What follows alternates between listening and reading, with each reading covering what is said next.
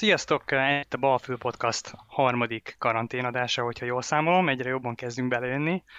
A mai adásban vendéget is hoztunk, ez viszont az első eset ilyen karantén szituációk között. Dani a vendégünk, aki bankár, komoly befektetési tapasztalattal rendelkezik, és az apropó, ami miatt szerettük volna egyáltalán meghívni, az az, hogy Daninak komoly múltja van és tapasztalata van a zöld befektetések, zöld alapok kezelésében.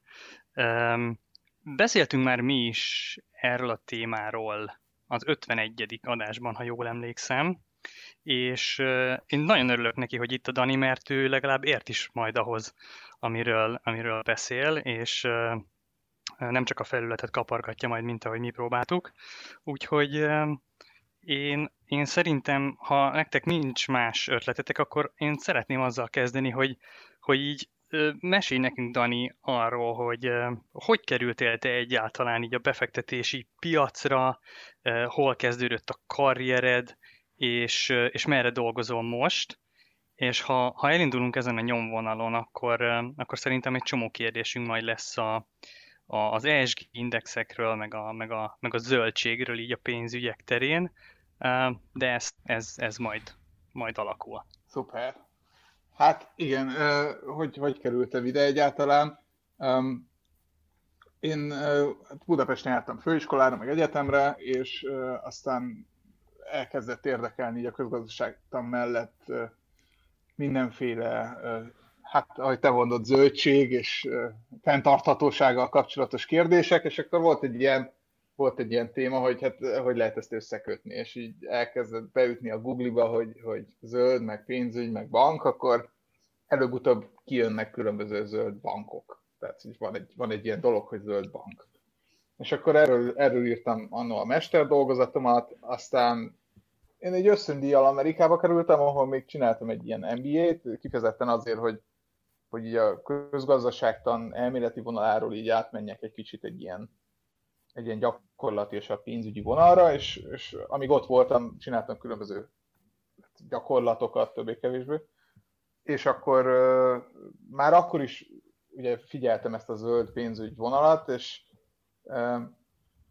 és akkor New Yorkban egy ilyen indexáló cégnél a úgy hittek, Fossil Free Indexes, ez egy kis, kis indexáló cég, dolgoztam, ami, ami tök érdekes volt például, mert ők azzal foglalkoztak, hogy fogták az S&P 500-as részvényindexet, és negatívan megszűrték olaj- és gázvállalatokra. Tehát egyszerűen azt mondták, hogy nekünk van egy listánk a legnagyobb olajvállalatokról, és azokat kiszedjük különböző indexekből, például az S&P 500-asból, és akkor kiszedtek, nem is tudom, 27 céget az S&P 500-ból, és akkor az már egy másik index volt, és akkor azt szolgáltatták tulajdonképp, mint, mint egy ilyen index szolgáltató, mint az S&P is például. Hm. És ezt lehetett akkor venni? Tehát az jegyzet indexként jegy... vásárolták nem, a piacon? Nem tudom pontosan ez hogy volt, de, de vannak például alapok, tehát ez, az, index, az indexeknek ugye nagyon sok funkciója van, tehát nem csak az, hogy van egy index, ami, ami valahol oda van írva, hogy hány ponton áll, hanem um, ugye lehet LTF-eket csinálni ebből, de, de itt főleg az volt a modell, hogy um, itt bocsássuk, mondjuk el a hallgatóknak, hogy mi az index, és mi az ETF, és hogy akkor ezeket kicsit itt tisztázzuk feléjük. Rendben. Hát a, alapvetően az index az, az semmi más, mint egy csokor részvény, vagy, vagy valamilyen, valamilyen értékpapír ez esetben például, vagy valamilyen érték alapvetően, amit összefogunk, és akkor közösen a, az érték mozgását ezeknek a, az mondjuk, mondjuk különböző részvényeknek ez esetben vizsgáljuk. Tehát nem is tudom normálisan magyarul elmagyarázni, de, de az alapvető ötlet az, hogy fogsz 30 egyéni részvényt, összerakod őket egy vödörbe, és akkor nézed, hogy ez, ez a vödör hogy alakul, és nem nézed már azt, hogy mondjuk a MOL részvény, meg a Richter részvény egyenként hogy mozog, hanem azt nézed, hogy a Bux Index az hova megy. Ez az index. És akkor vannak olyan alapok, amelyek ez is egy kicsit technikai egyébként, de, de amelyek indexet követnek. Tehát tulajdonképpen egy az egyben leképezik az indexet, különböző módokon, és, és mondjuk az van, hogy hogyha veszel egy darab alapot, akkor ők vesznek egy darab MOL részvényt, egy darab Richter részvényt, stb., és akkor ezáltal így leképezik, leképezik az indexet, ami van. Ez ennél sokkal bonyolultabb nyilván, de ez így, a, ez így az alapja az egésznek. Bocsánat, mielőtt, általán... mielőtt nagyon belemegyünk ebbe az irányba, mitől zöld egy mhm. bank? Ez csak így, így bevágom hát ez... a bemutatkozásod közepére ezt a kérdést. Nyugodtan, nyugodtan. Uh, hát ez, ez, ez önmagában egy, egy komplex kérdés, szerintem erre nincs is konkrét definíció, de hát ez, én, az én saját definícióm mindig az attól zöld egy bank, hogy ezt írja az ászlajára, hogy zöld. De úgy, hogy, hogy, hogy konkrét kritériumrendszere van arra, hogy mi alapján helyez ki hiteleket, és mi alapján um, mondjuk nyújt befektetéseket, vagy befektetési lehetőségeket klienseknek. Ez, ez egy zöld bank, tehát nem az OTP, aminek zöld a logója például, az is biztos nagyon zöld, és általában, általában nagyon trendi, tehát mi, minden bank azt fogja mondani magáról, hogy ő egy zöld bank. Tehát, hogyha az Erste Bank éves bejelentését kinyitjuk, vagy, vagy valamelyik nagy pénzintézet, most mondtam csak egyet, biztos manapság már találunk benne olyat, hogy, hogy miért tulajdonképpen ők a legjobbak, ez egy ilyen örök vicc volt az egyik régi munkáltatónál, hogy hát a Deutsche Banknak, hogyha kinyitod az éves jelentését, akkor, akkor például ott beleírták, hogy ők Németország legnagyobb zöld energia finanszírozói. Ami hát nem egy nagy kunc, mert egyszerűen ők Németország legnagyobb pénzintézete. Tehát hogy aránylagosan aztán az összes, az összes finanszírozások közül ez egy, ez egy nagyon kicsi hányad volt. Um, de vannak kifejezetten zöld bankok, amelyek, amelyek erre szakosodnak, hogy hát zöld, zöld, bármilyen szinten is zöld és fenntartható befektetéseket kínálnak, és zöld cégeknek nyújtanak hiteleket. De ez nem csak, ez nem csak energetikailag zöld feltétlenül, hanem tudom, Waldorf iskolákat támogatnak, különböző szociális dolgokat. Ez egy ilyen feel good business modell, hogyha úgy akarjuk. Az alapvető ötlet igazából emögött az, hogy, hogy van egy ilyen trend a világban, ugye, hogy mindenki vegán, meg, meg nem akar már olajat fogyasztani, mindenki elektromos autóval akar menni, legalábbis van egy kereslet erre, és miért pont a pénz, pénzügyi szolgáltatások területén ne legyen, ez, ne legyen erre kínálat. Ez így az alapötlete mögött. Mert így egyébként nem gondolunk bele abba, hogy, hogy lehetünk a világ legvegánabb és, és állatbarátabb és nem is tudom, fenntartatóban élő passzív házban lakó emberei, hogyha, hogyha egy konvencionális banknál tartjuk a pénzünket, akkor az bizony hitelkihelyezést fog nyújtani az a pénzintézet olyan cégeknek is, akik esetleg, mit tudom én, merülő aknákat gyártanak. Ö, pont erre akartam rákérdezni, hogy ez, ez mennyire van így a valóságban? Tehát ezek a zöld zászlós bankok a, ténylegesen nem, nem finanszíroznak olyan beruházásokat, amikről nem is tudom, ki, egyáltalán ki az, aki megmondja egy beruházásról, hogy az most, az most mennyire zöld. Igen, ez a, te azt, én, én is ezt, ezt egész... kérdezni. Aha. Hogy a te Igen, tapaszt, ez... hogyha, hogyha azt kellene, el kellene mondanod így, így, így röviden, hogy, hogy persze aztán fejtsd ki, csak hogy a te megérzésed az, hogy ez igazából egy komoly dolog, és van mögötte igazi akarat, vagy csak arról van szó, hogy a bankok és pénzintézetek egy most egy felmerülő keresletet akarnak kielégíteni, úgy, ahogy a, a növényi alapú húspótlók is, is felfutottak most, meg a növényi alapú tejek, meg, meg, meg ilyesmi, vagy tényleg beszélhetünk arról, hogy igenis van egy trend, egy vállalatoknak egy, egy, egy növekvő szegmense, akik elkezdték komolyan venni a társadalmi felelősségüket, és uh, nyilván nem egyik napról a másikra, de olyan uh, házon belüli uh, procedúrákat uh, követnek, és, és olyan um, tevékenységet végeznek, amivel úgy, úgy kicsit kijebb tekintenek, és, és tovább tekintenek a profit szerzésen. Hát röviden a válasz az, hogy igen. Um, ez, ez, Hosszan ez pedig az, hogy nem. Nem, hát ez, ez, ez, ez marha, ez egy nagyon jó kérdés, tehát ez a legfontosabb kérdés, hogy tulajdonképpen mennyire hihető ez, és mennyire bízunk meg valakiben, de hát hogyha megveszi az ember a biotejet a boltba, vagy, vagy valami hasonlót, vagy, vagy ad a bármelyik kedvenc NGO-jának egy kis pénzt, mert megbízik benne, hogy ők épp megmentik a bolygót, bármilyen aspektusából is, akkor, akkor miért ne bízná meg egy pénzintézetben egyébként? Tehát, hogy nyilván ez attól is függ, hogy, hogy milyen transzparencia uralkodik egy ilyen, egy ilyen cégnek a területén, és Szerintem ez is a kulcsa ennek az egésznek. Tehát, hogyha, hogyha hihetően be tudod bizonyítani azt, hogy, hogy tényleg zöld vagy, és hogy tényleg csak olyan cégeknek adsz mondjuk hitelt, mint bank, amelyek egy bizonyos kritériumrendszerbe beleférnek, akkor miért ne? És persze mindig lesznek viták, tehát ez, szerintem az a fontos ebben, hogy ez nem egy fekete-fehér dolog. Tehát ez egy spektrum, ami mozgunk, és vannak hiperzöld cégek, amelyek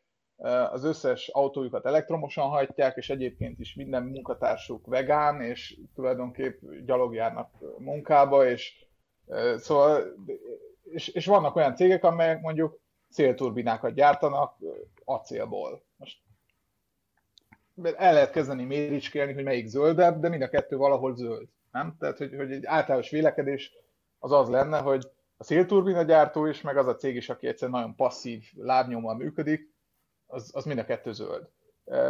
De, uh-huh. de az a lényeg, hogy ezt egy valamilyen kritériumrendszerben, mondjuk egy pénzintézet ebben az esetben el tudja helyezni, és ezt hihetően kommunikálni is tudja.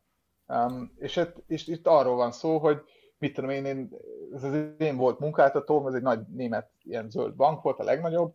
Um, ott ezt úgy oldották meg, hogy, hogy volt egy negyedéves, féléves újság, amiben konkrétan kinyomtatták az összes újonnan nyújtott hitelt. Mondjuk az, hogy, az, hogy, bocs, az, hogy kinyomtatták, az már nem túl zöld, de ez... Hát nem, mert van... Ezt nem, tudtam, ezt nem tudtam elengedni. Igen. Nem, ez, ez, Azt ez hittem, hogy ez a poén az egészben. Ez, ez, ez, ez, vicces, hogy mondod, mert egyébként átálltak most már ilyen PDF-re, és már csak annak nyomtatják ki, és küldik el, ez egy ilyen újságformátumban van, aki, aki ezt kifejezetten kéri, de, de van egy ilyen, egy ilyen, úgy is hívták, egy ilyen banktükör, vagy valami hasonló, és akkor van egy újság, amiben ott van, hogy nem tudom, biocipőbolt, Berlin, Kurfürstendamm 2, és akkor ott van a bolt neve, hogy nem tudom, milyen Kft. És akkor, hogyha te azt gondolod, hogy ez a bank téged átver, vagy valami hasonló, akkor megnézheted elméletileg ezeket a hiteleket, elmeheted, és megnézheted, hogy tényleg mondjuk biocipőket árulnak-e. Legyen az bármi is. És ez a százszázalékos lehető transzparencia, nyilván ennek valamilyen szinten gátat szabnak szabályok is, tehát bankok azért százszerzelékosan nem hozhatnak nyilvánosságra mindent, például betétesekkel kapcsolatban, stb., de, de ilyen szinten nagyon is hihetően folyamatosan kommunikálni lehet azt, hogy hova megy a pénzed, amit mondjuk beraksz egy bankba. Tényleg... csak kezdve ez egy elég hihető sztori végül is. Oké, okay, a hitelezési oldalt értem. Betétesi oldalon van ugyanilyen kritériumrendszer? Tehát mondjuk a bank mondhatja azt, hogy én nem fogadom el a pénzét valakinek, vagy egy olyan cég nem nyithat nálam számlát, akiről tudva levő, hogy valamilyen olyan ügyletben érintett esetleg, ami a banknak nem fér bele a hát politikájába ez, ez nagyon érdekes, de elméletileg nem köteles egy bank elfogadni senkinek a számlaszolgáltatás kérelmét. Tehát, hogy elméletileg egy bank bármikor megtagadhatja a szolgáltatást, amíg ez egy szabad bank. Ez, Na oké, okay, de ezt szűrik is, vagy csak a lehetőségük van meg rá? Nem, hát ez nem is lehet szűrni. Hát, hogyha te is mondjuk bemész egy zöld bankba, és azt mondod, hogy hello, én vagyok a Misi, és gonosz vagyok valójában, akkor nincs, nincs objektív kritérium erre meg. Meg egyébként miért, miért tagadnánk meg tőled, hogy, hogy odaadják a pénzt? Tehát, hogy nem, persze, nyilván... tehát nem is, ez nem életszerű példa, de hogyha mondjuk én vagyok a fókagyilkos olajcég, akkor, akkor olyankor mi a helyzet? Hát akkor meg lehet tagadni, igen. Hát az, az egy, egy másik kérdés. De ennek, ennek jogi vonzatai is vannak, ugye, tehát ezt nem olyan egyszerű megcsinálni, de mint ami, hogyha vannak olyan szituációk, értem azt meg, hogy voltak politikailag kényes emberek, akik, akik olyan politikai spektrumban mozogtak, ami összeegyeztetetlen mondjuk egy demokratikus jogrendel, és egyszerre ezt a, ezt a fenntartható bankszámlát használták az alternatív valóságoknak így a kivetítésére, és hát az, amikor ez így kiderült, akkor azoknak egyszerűen fölmondott a bank. És az ugye már elég kemény, tehát hogy, hogy amikor egy magánembernek fölmond egy bank. Tehát ez, de, de nem is tudom pontosan ennek a jogi vonzatait, hogy ez, ez, ez hogy van. De tehát a jelen környezetben egyébként sem az ugye a probléma, hogy, hogy betéteseket találjon az ember, hogyha bank, inkább fordítva. Egyébként szerintem több nagy, nagy vállalatnál is létezik ez, hogy tartanak egy, nyilván tartanak egy listát különböző ilyen globális szervezetekről, akik így tiltó listán vannak. Mert nem azért, túl vagy azért, mert de szerintem vannak ilyen globál, ilyen, ilyen terrorizmus gyanús szervezetek. Ja, hát igen. Így, így, ilyen, ezek globálisan ilyen, ilyen, ilyen elérhető ilyen listák szerintem. Um, és, és ezek, ezekkel így, vagy, vagy akár államok, vagy, vagy bizonyos államok hát az belüli... Az kormánynak vannak általában, igen, ilyen, ilyen, ilyen listái például. Igen. Ö, kanyarodjunk szerintem egy kicsit vissza a, a zöld dolgokhoz, és ö, Beszélgessünk arról, hogy milyen, hogy, hogy működik ez a kritériumrendszer, ami, ami meghatározza valaminek a zöldségét. Milyen, milyen, milyen pontokat, vagy milyen aspektusokat vesznek ilyenkor figyelembe? És, és hogy vannak ezek súlyozva? Nyilván most eltekintve attól, hogy nagyon belemenjünk a, a szakmai mélységekbe, egy ilyen, egy ilyen áttekintő jelleggel, nem tudom, tudsz erről mondani egy tíz mondatot. Nyilván sokat tudok, igen. igen. Ne, nehéz, szóljatok rám, hogyha egy kicsit hosszú egyébként időnként. Á, csak nyugodtan. Um, nem, hát a, a, alapvetően ugye most, hogyha befektet, befektetéseket kérdezel, ugye? Vagy... Ö, igazából az ESG-re szeretnék rákérdezni, hogy, hogy a, a, az így nagyjából hogy épül fel. Hogyha esetleg van olyan kritériumrendszer, ami nem csak részvény, meg nem csak indexekre, vagy nem csak vállalatokra vonatkozik, akkor azt is beveheted idén. Tehát így általában ez az egész kritérium. Nem, hát önmagában, önmagában ez, ez egy nagyon jó kérdés. Önmagában ennek az első pontja tényleg ez a, ez a környezettel kapcsolatos fenntarthatóság, aztán vannak a szociális kérdések, ilyenek például a munkajogi kérdések, az, az, az főleg azzal is, az ilyen governance kérdésekkel is kapcsolatos például cégeknél, hogy, hogy azokat hogyan vezetik, stb. Um, milyen, milyen a vezető struktúra, milyen, milyen szabályok van milyen a transzparencia ezek, ezek a kérdések, de, de mit tudom én, adókérdések is ide tartoznak. Tehát a, a, azt szokták mondani általában, hogy ebből a háromból a G az már nagyon régóta létezik, mert egy, egy komoly due diligence-nek, egy komoly, tehát amikor egy céget valaki gorcső alá vesz, akkor a G-t azt már nagyon régóta megnézte, mert azért mindig is meg kellett nézni, hogy jó-e a menedzsment, hogy mennyire megbízható, hogy vannak-e jogi ügyek, stb. És az első kettő, hát az az, ami, ami az utóbbi években igazából gyakorlatilag berobbant így a pénz, pénzpiacon is, de, de minden más piacon is. Tehát az élelmiszereknél is ugye az elmúlt húsz évben iszonyatosat, iszonyatosat ugrott azoknak a cégeknek és szolgáltatásoknak a termé- termékeknek és szolgáltatásoknak a, a mennyisége, ami, ami környezeti és szociális dolgokra megy rá tulajdonképp. Ja. Tehát ez, ez így az alap három pillér, ami, ami létezik, és akkor ezeket a végtelenségi különböző kategória rendszerek alapján lehet rangsorolni, meg pontozni, meg mérni, meg e, tényleg máshogy fölépíteni. Vannak, vannak például e, vannak például mindenféle negatív és pozitív kritériumrendszerek. Tehát a, a legelső lépés általában az szokott lenni, hogyha, hogyha egy céget ilyen ISG szempontból elkezdünk vizsgálni, vagy bármilyen, nem is csak feltétlenül céget, de bármilyen szervezetet, hogy, hogy bizonyos kritériumokat, amik mindenképp rosszak valamilyen megítélés alapján, megnézünk. Tehát mit tudom én, gyártanak-e valamilyen fegyverekkel vagy katonasággal kapcsolatos eszközöket ennél a cégnél például. Az például egy, egy plusz vagy egy mínusz jel, ez egy elég bináris, bináris dolog. És akkor az, ezt lehet bonyolítani a végtelenségig azzal, hogy, hogy milyen szinten, milyen a CO2 kibocsátás, meg más károsanyag kibocsátás egy vállalatnál. Ez mennyire vonatkozik például még a beszállítókra is. Egyébként létezik-e például szakszervezet a cégnél, és, és hát ezt a végtelenségig lehet fokozni. Az szokott még különbség lenni, hogy, hogy van ez az igen-nem típusú rendszer, tehát hogy van szakszervezet, vagy nincs, és hát vannak, vannak bonyolultabb skálák, mint a CO2 kibocsátás, és hogy azt minek a, minek a fényében vizsgáljuk.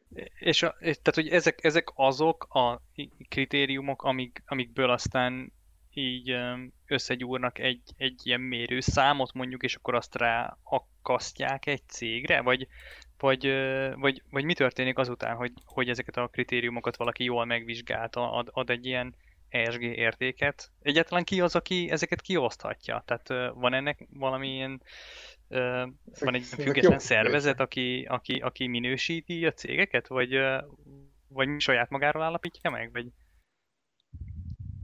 Ez, ez, ez, ezek mind nagyon jó kérdések.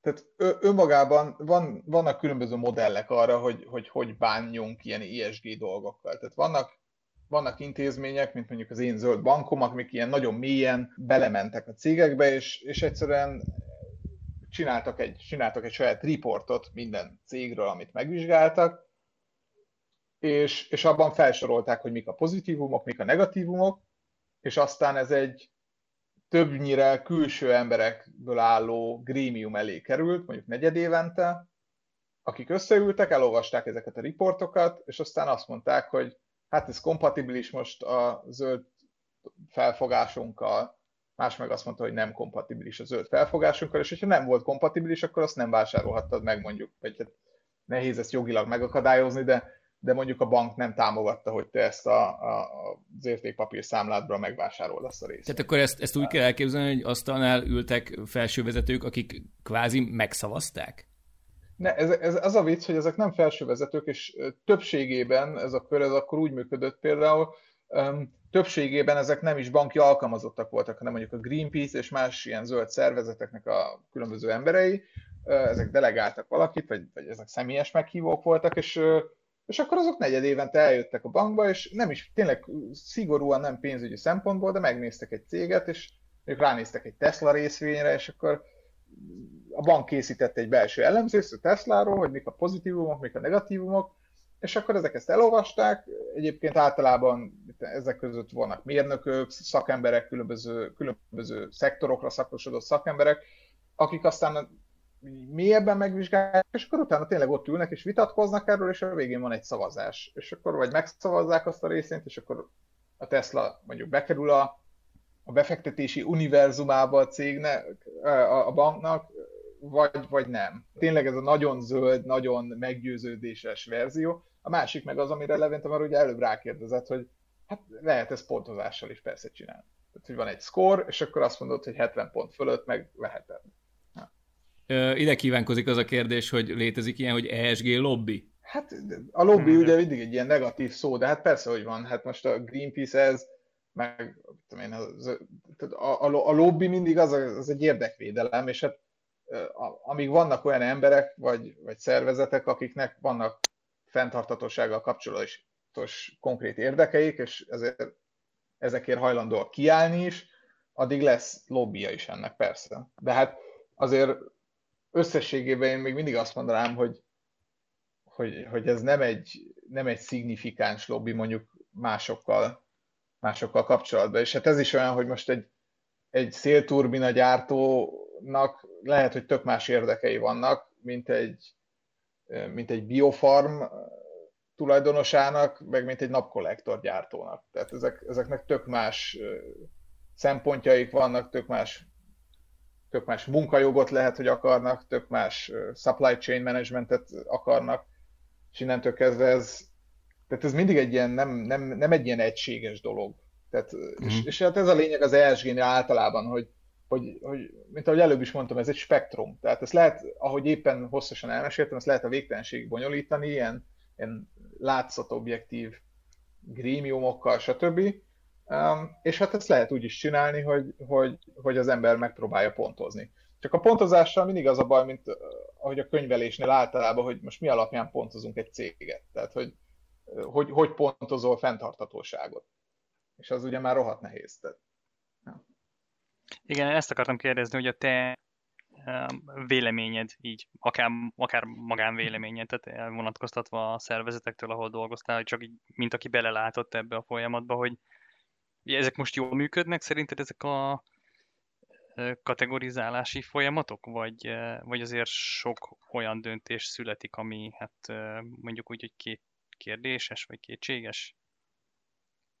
Hát ez, ez mindig, hát ez tök szintén megmondom, hogy olyan emberként, aki tényleg évekig ezzel szakmailag is foglalkozott és foglalkozik, um, ezt így nehéz megmondani, mert egyrészt ott van az, hogy vannak az ilyen az ilyen úttörők, akik, akik radikálisan, keményen, még a Tesla részvényt se veszik meg, mert ott például nincs szakszervezet, és Musk azt ugye nem engedi, és akkor, és akkor hát az már nem lehet szociális, hiába nagyon fenntartható az elektroautó, meg nem tudom.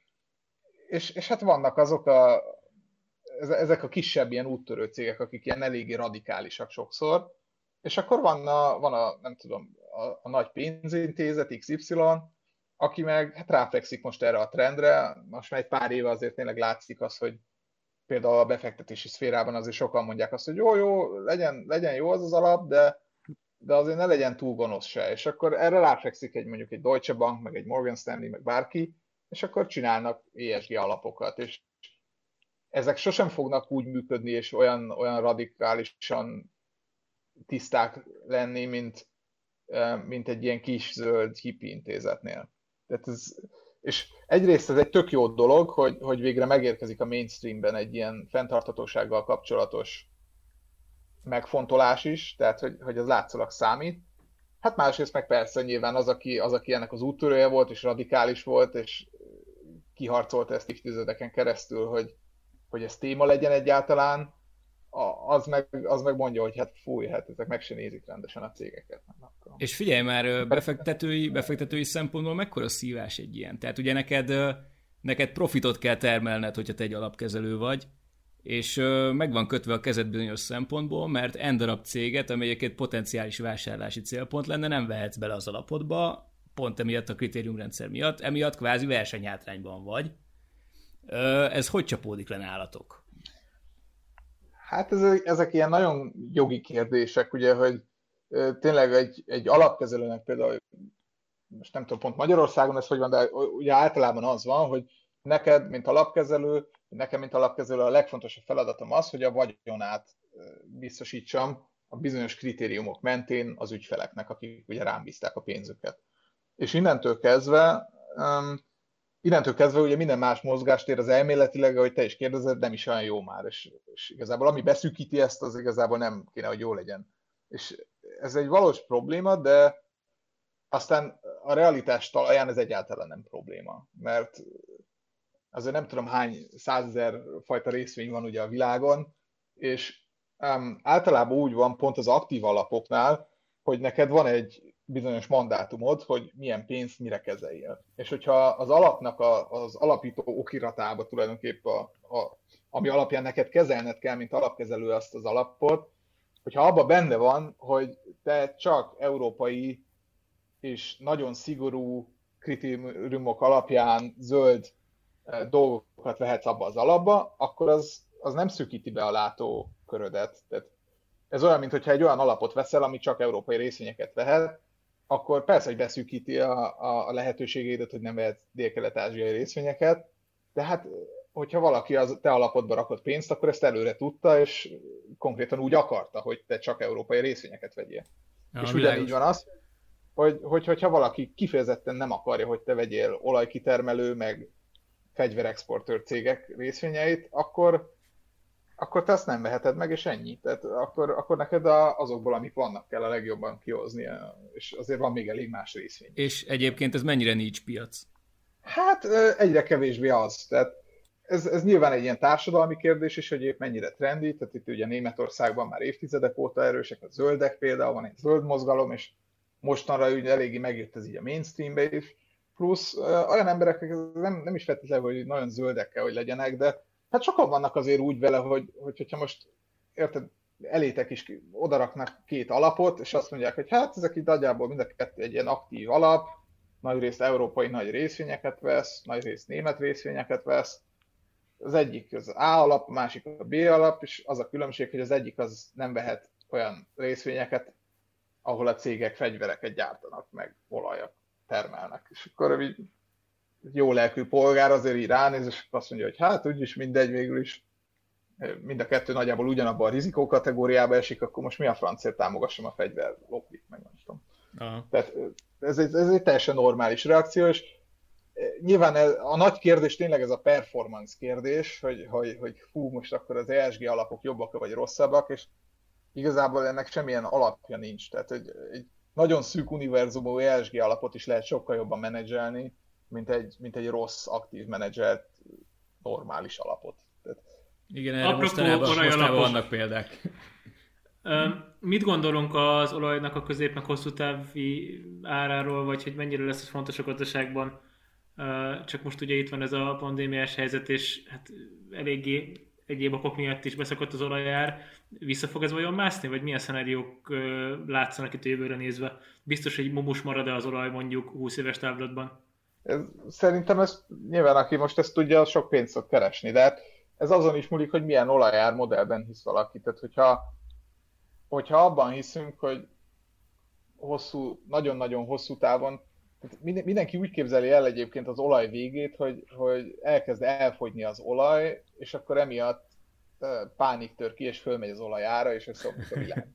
Tehát, nagy, nagy, nagyjából így, ez ugye az örök szenárió, amiben így mindegy kicsit így fölnőttünk, hogy ez lesz az olaj vége. De, de hát van az a szenárió, ami nem túl lehetetlen szerintem most már, hogy, hogy egyszerűen nem lesz már annyi szükség olajra. Nyilván még irreálisan sokáig nagyon sok szükség lesz nagyon sok olajra, tehát azért ne, ne gondoljuk azt, hogy bár, bármi változás lesz rövid távon, de szerintem nincs az sehol megírva, hogy, hogy az olaj az, az olajnak még nagyon-nagyon magas, ár, magas ára lesz. Nyilván Nézd, én az abszolút el tudom képzelni, hogy a járványhelyzet egy... végén nem benzinmotorokat fognak gyártani, villanymotorokat, és akkor azok az autókban nem fog kelleni tankolni, vagy teherautókat átállítják elektromosra, mert most egy év tervezési idő van erre, és a következő Daimler vagy valamilyen, vagy DAF generáció az elektromos meghajtású hát lesz, az alvázba beraknak egy csomót, és akkor nem kell venni több dízelt.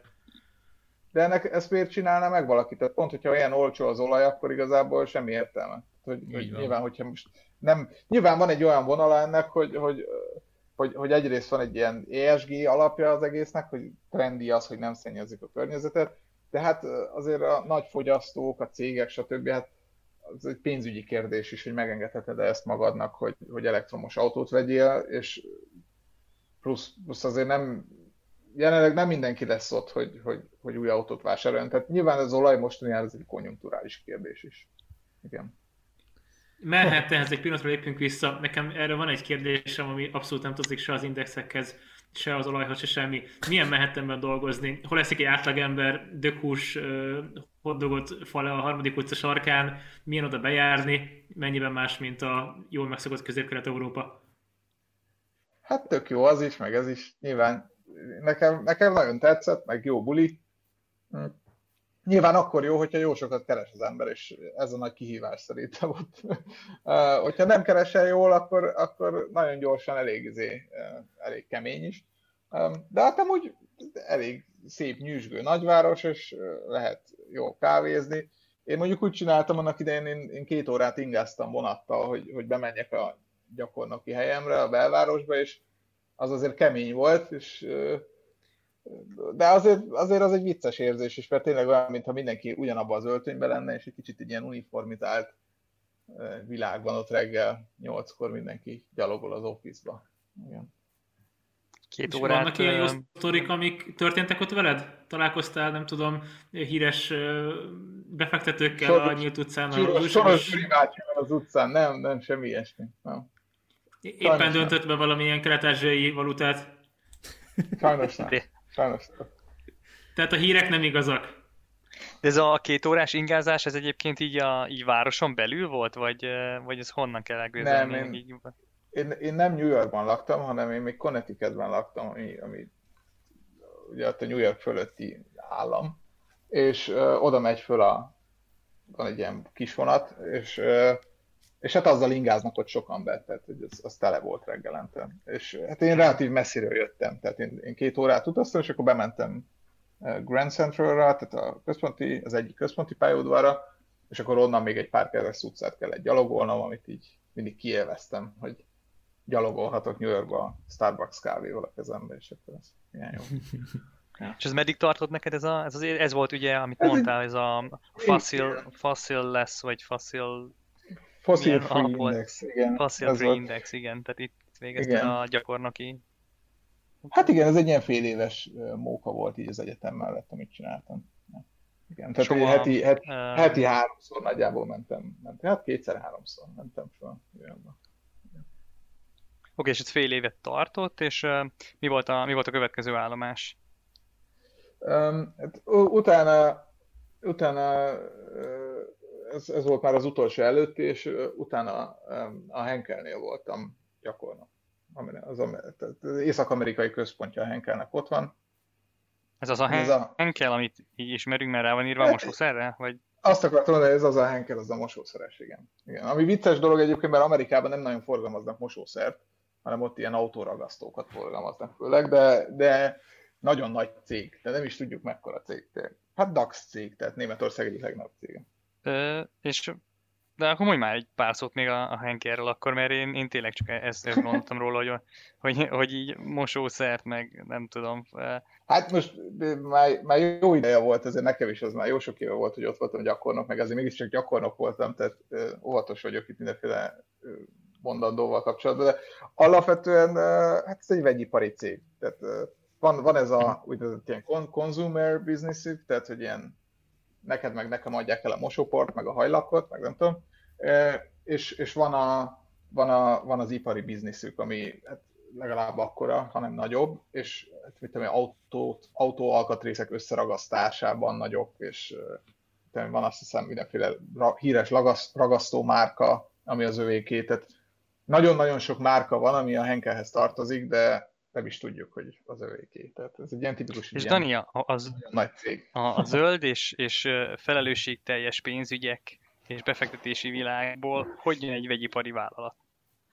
Fizetnek. Hát nem, nem csak az, tehát nyilván a Henkel egyébként egy nagyon-nagyon fenntartható cég, tehát vicces módon később az alap, amit, amit csináltam ennél a Zöld Banknál, ami a munkahelyem volt évekig, és uh, ahol egy ilyen nagyon hiperzöld alapon volt, annak a nagyon-nagyon szigorú kritériumainak a Henkel megfelelt, mert egyszerűen a Henkel egy ilyen marha tudatos és fenntartható, és pálmaolajat is úgy vesznek csak, hogy bizonyított jó helyről van, és tehát, hogy, hogy a Henkel egyébként egy nagyon tudatos ökológiai cég, a maga módján nyilván, hát mégiscsak egy vegyipari óriás, de nagyon szociális a governance szempontból is, és, és hát a, a mindenféle fenntartatóság és zöldség szempontjából is. Nyilván én nem csak ezért mentem oda, hanem hogy, hogy egyszer megnézem a pénzügyi területét egy ilyen nagy cégnek is belülről. Mit mondtál, hogy, hogy az index, amit építettél, hogy ez még, a, ez még ott a, a, a Fossil Free? Ez, alap, ez, egy ez ott a Fossil Free-nél volt még? Nem, ez, ez tehát én, én miután ezekkel a megcsináltam ezt, a, ezt az egyetemi tanulmányomat két évig Amerikában, és utána Németországba jöttem vissza már, um, és, és hát ez egy ilyen nagyon nagy zöld bank itt Németországban, ahol, ahol dolgoztam, és ott hát az egyik projekt, ami volt, amíg ott voltam, majdnem négy évig, akkor um, megcsináltam egy ilyen koncepcióját egy ilyen klímaspecifikus alapnak, ami részvényeket, meg kötvényeket is vásárolt, és, és akkor azt létrehoztuk, és utána azt én is menedzseltem két évig, és hát ez egy ilyen, egy ilyen nagyon klímafókuszált pénztermék volt aztán a végén. Igen. Mennyi Mennyire stresszes egy alapot kezelni? Hát igen, ezt akartam kérdezni, mennyi pénzt kezeltél a csúcsán? hát ez mindig abszurd, de az alap olyan 10 millió euróval indult, és a, a végén 50, amikor elmentem a cégtől, akkor azt hiszem 50 valahány millió volt a, a, az alapnak az értéke. Igen. Tehát jól ment igazából, két év után az nem rossz. Um, és ez, a, ez, a, ez az ötszöröződés, ha jól értem, ez minek, vagy az alap sikeressége, ez minek volt betudható szerinted? Hát fontos dolog ugye, hogy ez nem performance elsősorban, hanem, hanem ez, ez, ez annak tudható ugye be, hogy sokan veszik az alapot, tehát sok, sokan bíznak az alapkezelőre, ebben az esetben ránk ott a zöld banknál pénzt, tehát folyamatosan nőtt ezáltal az alap, hogy sokan befizettek, és, és így akarták befektetni a pénzüket. Um, hát ez, ez nagyon jól illeszkedik ebbe a, ebbe a zöld trendbe igazából, hogy, hogy az embereknek vannak megtakarításaik, és, és nagyon szeretnének valamennyire azért téma specifikusan befektetni. Tehát, ez, értem, tehát akkor ez, a, ez a, igazából az alapnépszerűségét jelzi, ez a beáramló pénz, de akkor mit jelent ez a, az alap teljesítménye szempontjából, mondjuk az alatt a két év alatt? Ha, ha ezt így megkérdezhetem, hogy... Hát, tök őszintén, fejből már nem is tudom, tehát igazából meg kéne nézni, hogy egy, egy enyhe pluszba lehetett szerintem az alapép, amikor elmentem, Um, de most ez egy ilyen, ezek már ilyen nagyon technikai dolgok, de tehát annyira nem is, de, de ez egy 70%-ban kötvény alap volt, 30%-ban részvény, amit ah. ráadásul hedgeltünk, tehát részben ez, ez nem arról szól, hogy, hogy nagyon erős performance kell uh, ebben kihozni, hanem, hanem a nagy kötvény rész az arról szól, hogy például olyan szituációkban, mint amik most vannak, vagy amikor jön a Brexit, vagy bármi van, um, akkor a lefelé kilengés se túl nagy egy ilyen alapnak. Ez egy ilyen nagyon biztonságos befektetési forma, mondjuk egy tiszta részvény alaphoz képest, de a trade-off nyilván az a végén, hogy, hogy a performance se lehet akkora. Mm. Ugye relatív alacsony egy számjegyű performance volt, azt hiszem akkor két év után. Volt valamilyen benchmark, amihez mértétek az alap teljesítményét, vagy amit vállalt az alap, hogy... Nem, egyáltalán nem, mert tényleg az a probléma, hogy, hogy nagyon nehéz úgy benchmarkot választani, hogyha nem benchmark tipikus uh-huh. az alapnak a feladatköre. Tehát egy ideig nézegettük, de nagyon alacsony is volt minden szempontból a korreláció az első egy évben bármiféle index összeállításokkal. Általában ugye az szokott lenni, hogy egy ilyen kevert alap van, akkor a különböző kevert elemeinek próbál az ember találni um, indexeket, amik aztán benchmarkolhatóak, tehát ilyen az én alapom ugye egy ilyen 70%-ban kötvény, 30%-ban részvény alap volt, tehát még a kötvényeknek még lehetett volna találni valami, valami jó kötvényindexet, ami úgy valahogy elpityeg, de a részvény része az nagyon specifikus volt az én esetemben. Én bizonyos szektorokból vásárolhattam csak főleg részvényeket, és ebből kifolyólag tehát ilyen szektorális külön indexeket kellett volna összebaltázni, és tehát amikor az ember már nem igazán talál egy egyszerű, egyszerű benchmarkot, akkor igazából előbb-utóbb rájön, hogy hagyni kell az egészet, mert semmi értelme.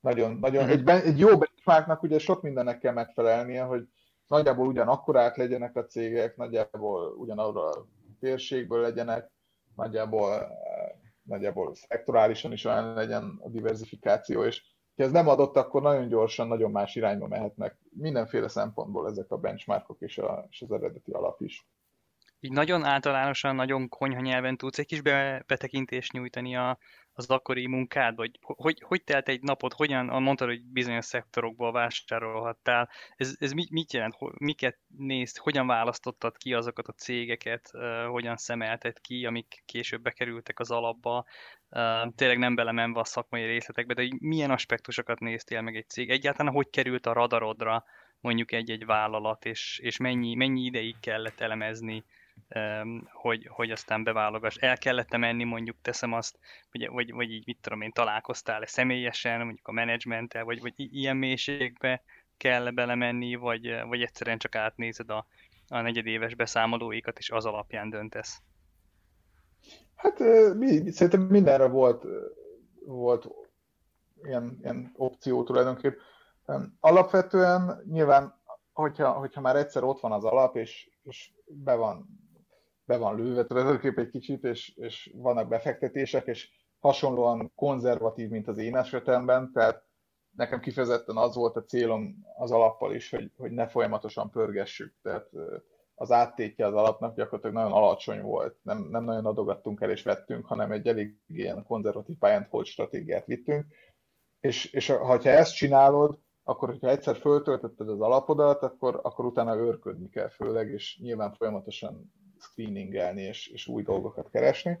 Um, hát a, az, első, az elsődleges feladat az, az persze mindig nagyon sok hírolvasás és, és folyamatos figyelés és kommunikáció a cégekkel. Általában direkt ugye nem tudsz kommunikálni a cégekkel, kivéve szervezett eseményeket, de, de ilyen szempontból voltunk, voltunk pont kisebb cégekkel szorosabb kontaktusban is, mert nyilván a cégeknek is az az érdekük, hogy, hogy egy alapkezelővel, aki, aki mondjuk akár egy százalékát is tartja mondjuk a cégnek, abban jobban legyen, és tartsa is valamennyire mégis csak a kapcsolatot, tehát van egy, van egy ilyen vonulat, egy ilyen személyes vonulata is, de hát nagy részt a Bloomberg terminálod előtt, a számítógéped előtt ülsz, és akkor saját magad készítesz elemzéseket, más embereknek az elemzéseit olvasod el, és hát erről próbálsz egy, egy képet alkotni.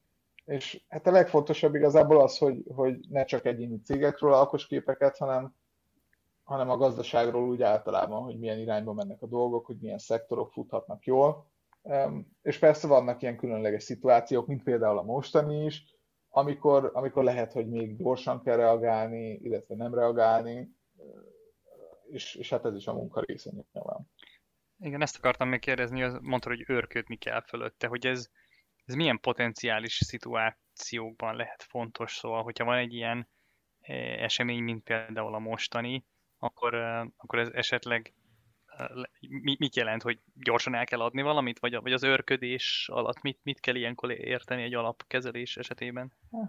Általában gyorsan eladni nem kell semmit, mert általában az, uh-huh. az, az kapkodás és veszélyes. Tehát vannak szituációk, amikor, amikor valamennyire gyorsan kell cselekedni, csak ez a gyorsan is ugye relatív, plusz azért a komoly dolgokat azt, azt általában komolyabb körben is beszélik meg az emberek. Tehát nálunk is az volt, hogy volt több alap, és ne, én, nekem ez volt az alapom, és kollégáimnak más alapjai voltak, de azért mi egymással is folyamatosan kommunikáltunk, beszéltünk, voltak részvények, amelyek több alapban is esetleg benne voltak, amiről um, egyszerűen, egyszerűen közösen beszélünk, hogy, hogy mi lehet ezzel a céggel, milyenek a negyedéves számai, milyen irányba megy mondjuk a, általában a, az eladásokkal kapcsolatban. És hát amiről még fontosabb, hogy közösen alkosson az ember véleményt, az a, az általános ilyen makroökonomiai környezet. Amikor ugye ötleteket és szenáriókat kell ütköztetni. Gyors döntéseket ritkán kell hozni, de például a Brexit egy ilyen volt, amikor, amikor mégiscsak valamennyire aztán bebiztosította gyorsan az ember magát, csak általában mire, mire eljut Brexit? az ember, hát igen, ez is, de az első a nagy. De, de amikor, amikor, amikor már reagálni kéne, akkor általában már a piac beáraszta a dolgot, tehát akkor már késő tehát az egy illúzió, hogy az ember olyan nagyon gyorsan tud reagálni, hogy, hogy még megelőzze a bajt. Általában mérsékelni lehet, illetve, illetve hát gondolkozni lehet, hogy mi az okos reakció. Tehát nyilván vannak olyan reakciók, amikor nagy a veszteség egy pozíción, de van még elég tőke az alapban, és látszik, hogy ez egy túlreakció is a piac részéről, és akkor lehet, hogy ez az okos, de akkor gyorsan venni kell.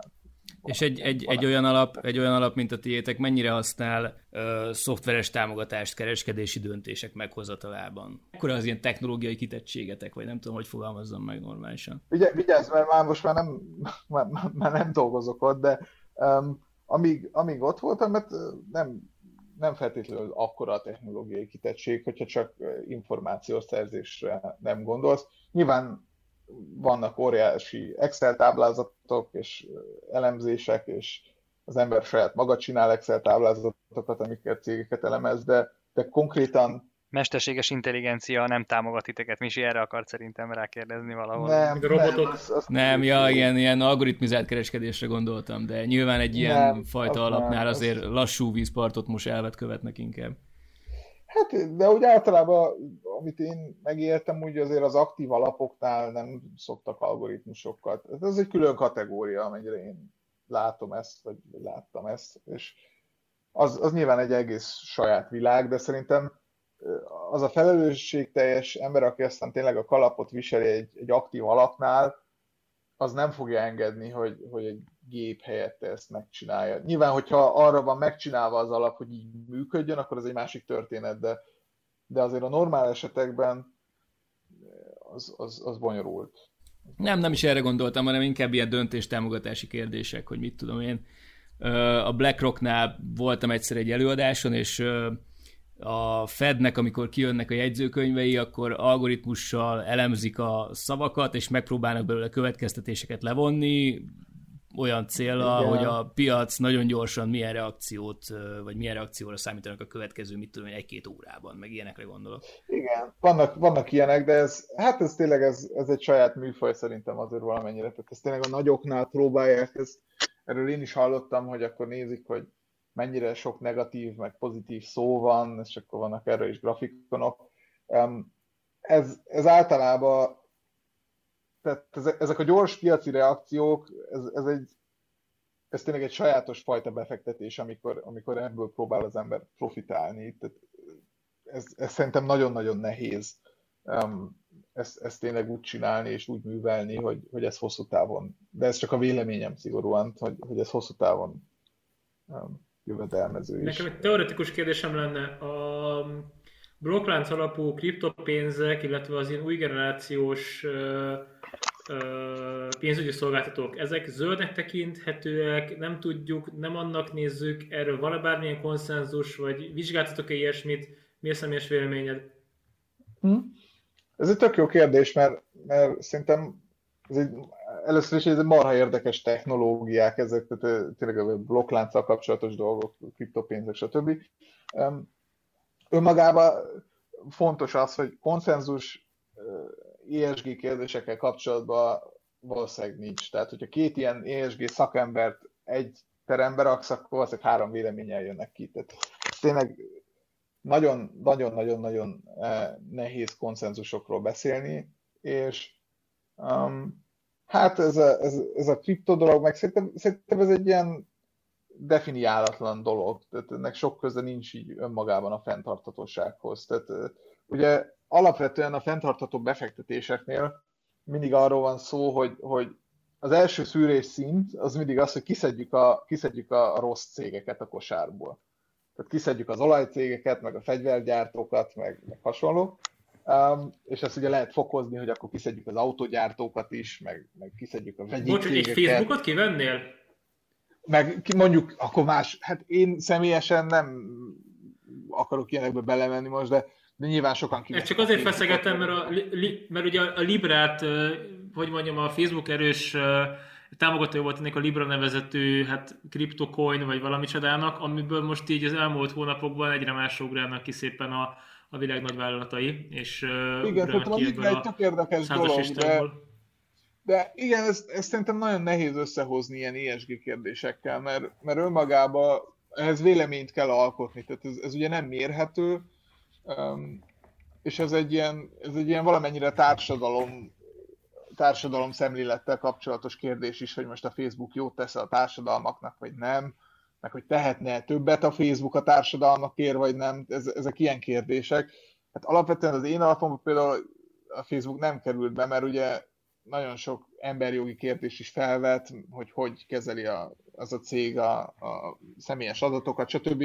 Tehát so, sok kérdés van, de ez nem feltétlenül ESG-vel kapcsolatos szerintem, hogy, hogy, hogy Azért a kriptopénzek bányászatához szükséges villamos energia azért az mérhető. Hát ez például, nem, arra az például egy tök negatív dolog. Tehát ez egy egyértelmű, ez egy nagyon jó pont, Ez, ez, ez tényleg pont egy olyan dolog, ami miatt ez például negatív lehet. De például lehet az is egy, egy alaptétel, csak most így ötletelek én is, hogy valaki azt mondja, hogy de um, ez mondjuk a, a, az centrális államhatalmaktól függetleníti a kis közösségeket, és igazából kis közösségi szintekre helyezi a gazdasági hangsúlyt, azáltal, hogy nincs már senki kezében se a hatalom, ami persze relatív szerintem egyébként, de, de lehetnek ilyen ideológiai megfontolásai, hogy valaki ezt mégis akarja támogatni emiatt.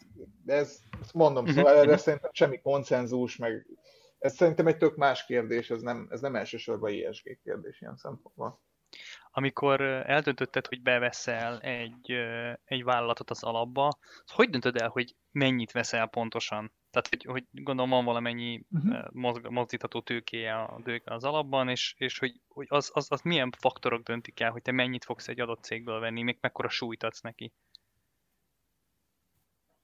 Hát ez, ez, ez szerintem ez, ez nagyon individuális. Tehát ez nyilván abból is, attól is függ, hogy az alapnak, az, az adott alapnak milyenek a, milyenek a, a befektetési szabályai, amiket maga, maga tett meg az ember, mikor felállította az alapot. Tehát elsősorban én, én személyesen azt mondom hogy nyilván jó diversifikálni, és jó sok részvényt, vagy jó sok egyéni pozíciót, nem csak részvényt feltétlenül kell, kell tartani egy alapba, egy bizonyos szintig, az a lényeg, hogy általában 5%-nál magasabb pozíciók ezért is ritkák az alapokban, mert, mert uh-huh. gyakorlatilag azért az egy nagyon nagy rizikó már, eh, ami mérhetően tudja befolyásolni az egész alap performance-át, hogyha egy, egy pozíció ilyen magas, illetve um, illetve hát hogyha, hogyha most van 30 részvényed, akkor, akkor már nem, nem lesz nagyon sok nagy pozíciót tulajdonképp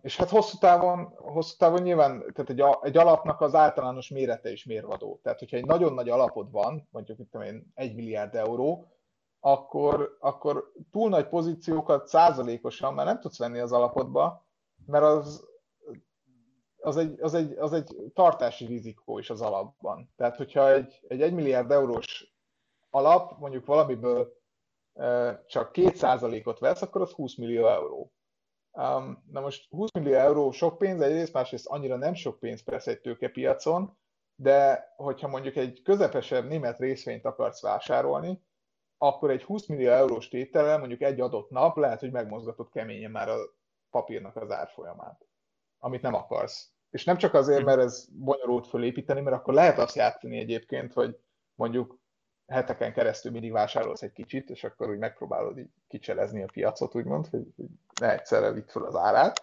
Csak ugye neked azt is szem előtt kell tartanod, mint alapkezelő, hogy lehet, hogy valaki kivon pénzt az alapból, vagy, vagy máshol van szükséged, vagy úgy gondolod, hogy szarú fog menni ez a részvény, és akkor gyorsan el akarod adni, és meg akarsz szabadulni tőle, és hogyha egyszer akarsz eladni, akkor egy 20 millió eurós pozíciót, lehet, hogy abból a részvényből, mert ez egy kicsi részvény alapvetően, nem is lesz elég vevő, és csak gagyi áron tudod majd értékesíteni. És ilyen szempontokat is szem előtt kell tartani, hogyha, hogyha egy alapot kezel az ember. És, hát és ezen kívül nyilván az egyéni részvényekkel kapcsolatos kérdések döntenek, hogy nálam nyilván mindig van egy, attól is függ, hogy mennyire top-down vagy bottom-up, ezt úgy szokták mondani, hogy föntről vagy lentről nézzük az alapstratégiáját. Lehet föntről nézni elsősorban, hogy nagy globális közgazdaságtani vonalak alapján próbáljuk irányítani az alapot, tehát hiszünk abban, hogy mit én, a megújuló energiáiké a jövő, mert különböző társadalmi berendezkedések úgy változnak meg, vagy nem tudom, um, vagy a jogszabályi környezet, és akkor ezért veszünk mindenféle egyéni részvényt, ami ezzel kapcsolatos, és nyilván azokat jól megvizsgáljuk. Vagy hát lehet azt csinálni, hogy jó, hát van, mit tudom én, 200 részvény, ami úgy szóba kerülhet, és akkor, és akkor ezek közül megnézem azt, hogy minek a legjobb a, a, a jövedelmezőségi aránya szerintem, és hogy, hogy nagyjából mekkora potenciál van ezekben. Egy kicsit ilyen gyakorlati kérdésre szeretném, hogy, hogyha megpróbálnál válaszolni, hogyha valaki, valaki most, vagy most hall a tudatos, vagy ilyen felelősség tudatos, hogy ESG és befektetésekről, vagy már eddig is hallott róla, csak nem tudta, hogy hogy kezdjen neki, akkor mit, mit tudunk javasolni egy ilyen kisbefektetőnek, hogy hogy álljon, hogy álljon neki egyáltalán a tájékozódásnak, meg mondjuk így az óvatos vásárlásnak. Nézzen egyedi részvényeket, amik, amik, amik ilyen jó ESG mutatószámokkal rendelkeznek, inkább alapok felé érdemes tekingetni, egyáltalán hol érdemes tájékozódni, írja be valaki csak így a Google-be, hogy ESG companies, vagy, vagy van erre valami specifikus információforrás, amit tudsz ajánlani? Ez egy tök jó kérdés, mert szerintem ez egy, ez egy tök gyakorlati kérdés, hogy, hogy mi, mi ebbe a jó. Szerintem ott kell elkezdeni, hogy mielőtt bármit csinál az ember, um, szerintem mindenkinek magának kell eldöntenie, hogy mi a fontos és hogy mi a nem. Tehát biztos vannak olyan emberek, akiknek az tök belefér, hogy, hogy olaj kitermelő cégeket vásárolnak, de nem akarnak háborús cégeket támogatni, és akkor azok azt fogják mondani, hogy én olyan céget nem akarok vásárolni, aki, aki háborús exportra gyárt, mit tudom én, lövegeket, vagy valami. Um, és csodálkoznánk, hogy hány cégnek van valamilyen érdekeltsége egyébként ilyen, ilyen dolgokban. És, és szerintem az a fontos, hogy előtte mindenki maga döntse azt el, hogy, hogy mi számára fontos, hogyha, hogyha már ilyenekkel akar foglalkozni, hogyha tényleg szán rá idő. És hát utána ez egy, ez egy bonyolult kérdés, mert van végtelen sok ilyen, ilyen ESG score, meg pontozás, meg kutyafüle, és ezeknek egy jó része szerintem nem feltétlenül segít a döntésben feltétlenül mert egyébként almákat körtével hasonlítunk ugye össze, tehát egy autógyártót hogy hasonlítunk össze egy kozmetikai cég, eszközöket gyártó céggel, és a végén egy windturbina gyártónak, aki tényleg, hát már mondtam ezt a példát, aki mondjuk acélt használ ahhoz, hogy, hogy ilyen, ilyen csodaszép ilyen malmokat csináljon, um, annak lehet, hogy tök negatív az ESG pontozása, mert egyébként ahhoz, hogy ezeket a, ezeket a szélturbinákat gyártsák, iszonyatos energiamennyiségre van szükség, és valószínűleg elég negatív a CO2 kibocsátásuk.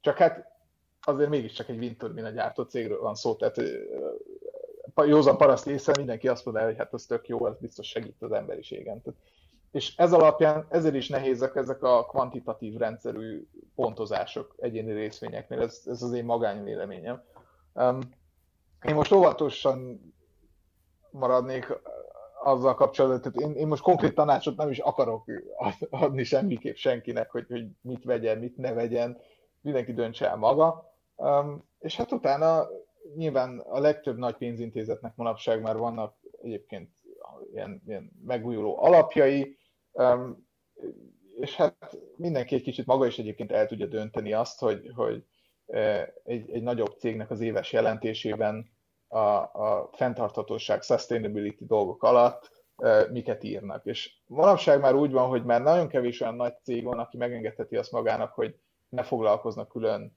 legalább egy pár bekezdésben azzal kapcsolatban, hogy, hogy milyen ESG-s pontszámaik vannak, milyen a CO2 kibocsátások, épp stb.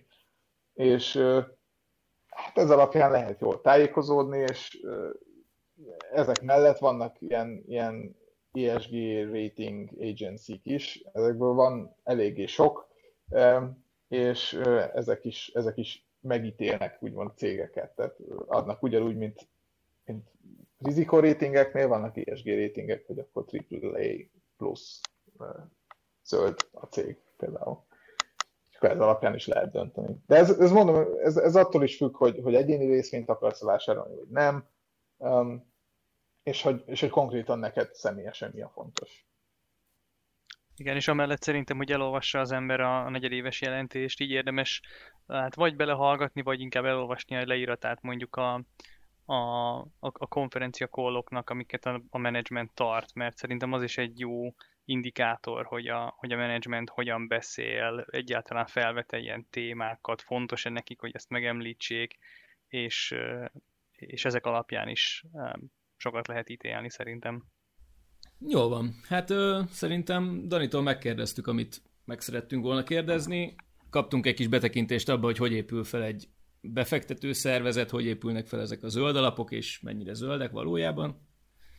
Nem tudom, bennetek marad gondolat? Tehát benne annyi maradt, hogy az Encore. Pont, uh, milyen neve? US FM. Info? Az Encore.fm-en, ami Encore, mint horgony, ott tudott nekünk hangüzenetet küldeni, úgyhogy küldjetek kérlek sok-sok hangüzenetet, nyugodtan tehettek fel kérdéseket, hogyha Danihoz eljutatjuk, akkor még lehet, hogy majd reflektál rá szintén valamikor a jövőben. Ezen kívül pedig kövessetek minket Instagramon és Facebookon. Srácok, nagyon szépen köszönöm. Ja, meg, meg máskor is, máskor is legyen még ilyen, nem tudom, hogy most mi, mi lenne az a másik téma, de biztos, hogy egy csomó mindenről tudunk beszélgetni.